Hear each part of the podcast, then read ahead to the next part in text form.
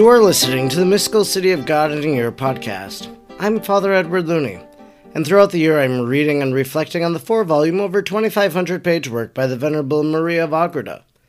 If you would like to discuss today's readings, I invite you to head on over to Facebook. And there you'll find the Mystical City of God in your podcast group page, and you'll be able to share your own thoughts and insights with others who are listening and following along. If you would like to support this free podcast, you can do so by sending a tip through Venmo to the handle Mystical City of God. Let us now thank God for the life of Venerable Maria of Agreda. Almighty God, you will that all people know the saving power of Jesus' name. Throughout time, you have sent missionaries to your people who proclaim the good news. We thank you for sending Sor Maria to the Jumano people and planting the seeds of the gospel in their heart and in our land. She taught them the good news and prepared them for baptism. We look to her example in holy life and wish to be taught by her today. Sor Maria, teach us how to pray and meditate. Teach us how to imitate the virtues of Our Lady. Teach us the mysteries of our faith. Almighty God, stir aflame in our hearts the same missionary fervor of Sor Maria, so we may be as emboldened as she was to proclaim the gospel of our Lord Jesus Christ, who lives and reigns with you in the unity of the Holy Spirit, God, forever and ever. Amen. Today is day number 333. We are reading from Volume 4, Book 8, Chapter 6, paragraphs 480 to 488. Chapter 6 The Visit of the Most Blessed Mary to the Holy Places. She gains mysterious triumphs over the demons. She sees the divinity in heaven by a beatific vision. The apostles convoke a council the hidden mysteries connected with all these events. 480. All our efforts are gloriously insufficient to describe the plenitude of perfection of all the doings of the Most Blessed Mary. For unfailingly are we overcome by the grandeur of even the smallest virtue, if indeed there be any of them small, when we come to consider the matter upon which she wrought them. But our efforts shall always be full of blessings for us. If, Without presumptuously attempting to fathom this ocean of grace, we humble ourselves to glorify and exalt in her, the Creator, and to discover more and more in what we can imitate her. I shall esteem myself very fortunate if, by making known the favors conferred by God upon our great Queen, I can show to the children of the Church something of what is so far above that for which I cannot find adequate and appropriate terms to describe. For in all that I can say, I shall still speak as one that is dull, stuttering, and without fervor of devotion. Wonderful are the events which have been manifested to me for the purpose of being recorded in this and the following chapters. 481. After the Most Blessed Mary had complied obediently with the will of St. Peter, as I have related in the preceding chapter, she thought it proper to satisfy her piety in visiting the sacred spots of our redemption. She performed all her works of mercy with such prudence that she omitted none, assigning to each one its place in order that no circumstance necessary to bring it to perfection might be wanting. Applying her heavenly wisdom, she first performed that which was greater and foremost in order, that what seemed of less importance. But as well as one as the other, with all the attention of her soul and the measure as each required, she left the cenacle to visit the most sacred places and was accompanied by all her holy angels, as well as followed up by Lucifer and his legions for further conflict. These dragons, forming in battle array and presenting the most fearful shapes, uttered their threats and suggested their temptations. But as soon as the great lady approached any of the holy places to perform her devotions, the demons fell back, repelled by divine power. They also felt themselves crushed by the hidden virtue communicated to these holy places through the redemption of Christ. Lucifer, urged on by the temerity of his pride, attempted to come nearer, for relying upon his permission to tempt and persecute the great lady, he was anxious, if possible, to gain some victory over her in the very places where he had been so signally vanquished or at least to hinder her from showing the veneration and worship required. 482. But the Most High ordained that the power of his arm against Lucifer and his demons should be shown through this very queen, and that her exercises, which he tried to disturb, should be the sword with which he was to be overcome and cut down.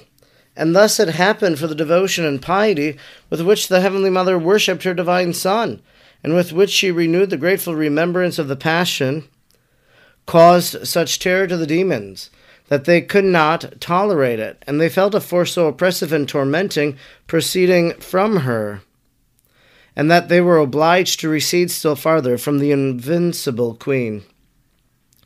They broke out into fearful roarings, audible to her alone, and they exclaimed, Let us fly from this woman, our enemy, who so confounds and oppresses us by her virtues. We seek to blot out the remembrance and the veneration of these places, in which men were redeemed, and in which we were despoiled of our dominion. And this woman, being a mere creature, hinders our designs, and renews the triumphs gained by the Son upon the cross. 483. The Most Holy Mary made all the stations of the holy places in company of her angels, and having arrived on Mount Olivet, where her Son ascended into heaven, the Lord Himself, in effable beauty and glory, descended from His throne to visit and console His most pure Mother. He manifested Himself to her with the affection and bounty of a Son, yet as the infinite and powerful God. He so filled her with his divinity and elevated her above the terrestrial that for a long time she was separated from visible things and though she ceased not to attend to external works, she performed them with a greater constraint upon herself, being completely spiritualized and transformed into her divine Son. Through her divine Son, she perceived that these favors were part of her reward for her humility and obedience towards St. Peter, and attending upon his commands in preference not only to her devotion, but also her convenience. He also promised her anew his assistance in her battle against the demons, and in immediate fulfillment of this promise, the Lord ordained that Lucifer and his host should then and there become convinced of a power in her such as they had not experienced before. 484. The queen returned to the cenacle, and as the demons again sought to renew their temptations, they rebounded like inflated rubber balls when thrown swiftly at a stone wall. These vainglorious hosts were hurled back upon themselves with greater force than that which they had assaulted the most holy Mary. They broke out in a still more furious howlings, and driven to confess certain truths by their own dismay, they said, Oh, we unhappy ones, who are obliged to look upon such happiness of the human nature. What great excellence and dignity man has now attained in this pure creature! How ungrateful shall men be, and how foolish if they do not profit by the blessings bestowed upon them in this daughter of Adam! She is truly its salvation and our destruction. Great things her Son does with her, but she is not unworthy of them. A cruel punishment is this, that we must confess all these truths. Oh, would that God conceal from us this woman, who adds such torments to our envy. How shall we vanquish her if the mere sight of her is insufferable to us? Let us console ourselves in the fact that men lose so much of what this woman merits for them, and that they foolishly despise her. In them shall we avenge our injuries. Through them we shall exercise our fury, filling them with illusions and errors.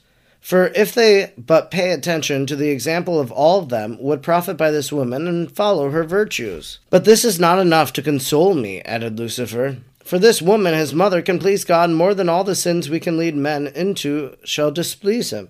And even if this were not so, my position does not permit me to remain indifferent at seeing human nature so highly exalted in a mere weak woman. This wrong is unbearable. Let us return to persecute her. Let us give vent to the fury of our envy, even in spite of torment. And though we all suffer by it, let our pride not be dismayed, for possibly some triumph may yet be gained over this our enemy. 485. The most blessed Mary knew of and heard of all these wrathful threats, but as the Queen of Virtues she despised them all Without the least sign of disturbance in her countenance, she retired to her oratory, in order to prudently to confer with herself concerning the mysteries of this conflict, and concerning the difficult business now before the church in seeking to end circumcision and the ancient law. In this, the Queen of Angels labored for a few days, engaged during her retirement in continual prayers, petitions, tears, and prostrations. In her own affairs, she also asked the Lord to stretch out his almighty arm against Lucifer and grant her the victory over him and the demons. Although the great lady knew him to be on her side, and that he would not leave her in tribulation, she ceased not her prayers, and she acted on her part as if she had been the weakest of creatures in time of temptation. She taught us what we ourselves should do in temptation, since we are so subject to them and so apt to be overcome. She prayed for the Holy Church, asking the Lord to grant to it his evangelical law, pure, unsullied, without wrinkle, and unhampered by the ancient ceremonies. 486. This petition the most blessed Mary urged with the most burning fervor, for she knew that Lucifer and all hell sought through the Jews to unite circumcision with baptism, and the rites of Moses with the truths of the gospel. The admission of these fallacies would help to maintain the Jews in their stubborn adhesion to the old law during the coming ages.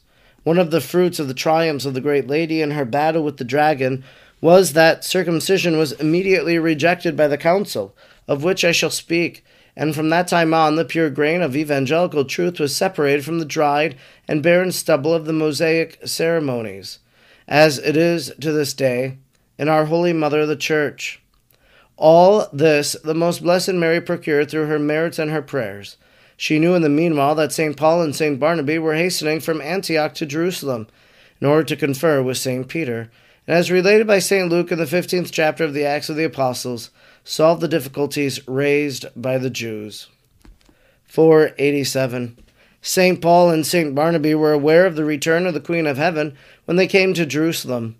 In his ardent desire of seeing her, St. Paul, with St. Barnaby at once, sought her presence, and they cast themselves at her feet, shedding abundant tears of joy.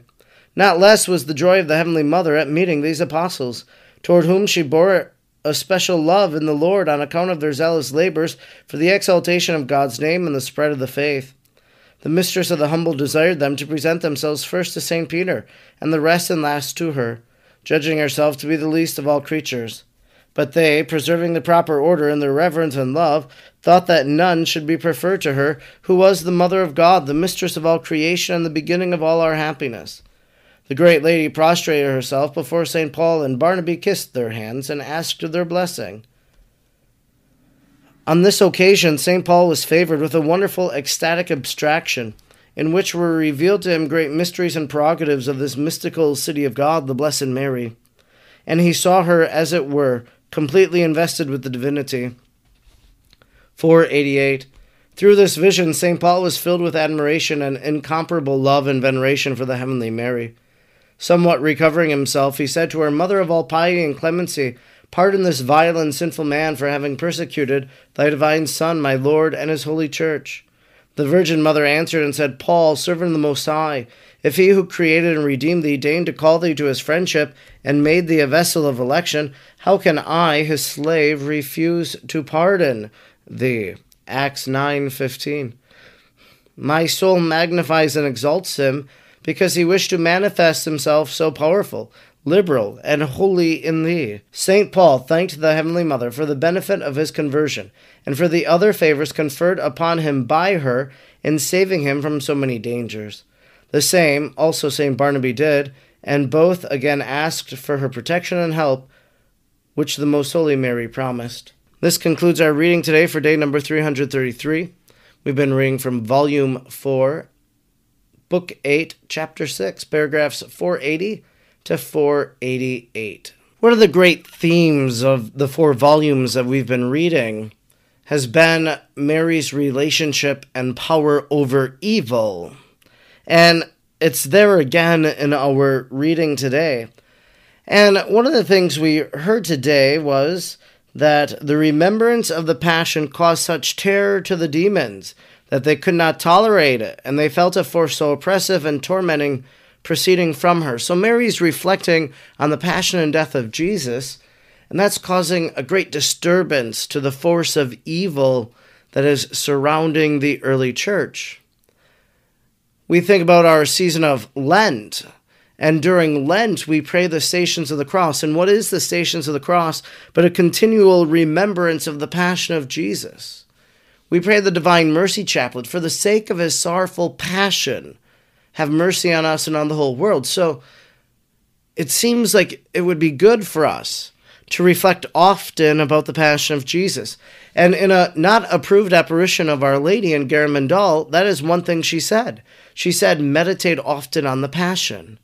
And in that apparition, then, perhaps Our Lady was communicating something that Maria Agreda already was told many, many years previous. We also heard that the evil one says that even the mere sight of her is insufferable to us.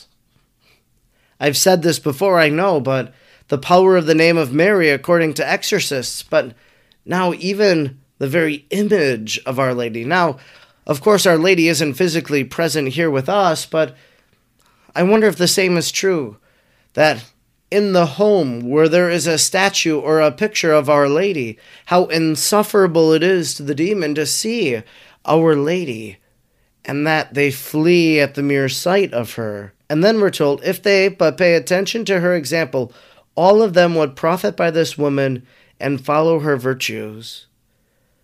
Well, that's something that we should do. And so for us, as we come to the close of another year in just a few weeks. Well, let us look to Our Lady, who is held up as an example to us during the season of Advent. Let us look to her example. Let us meditate about it.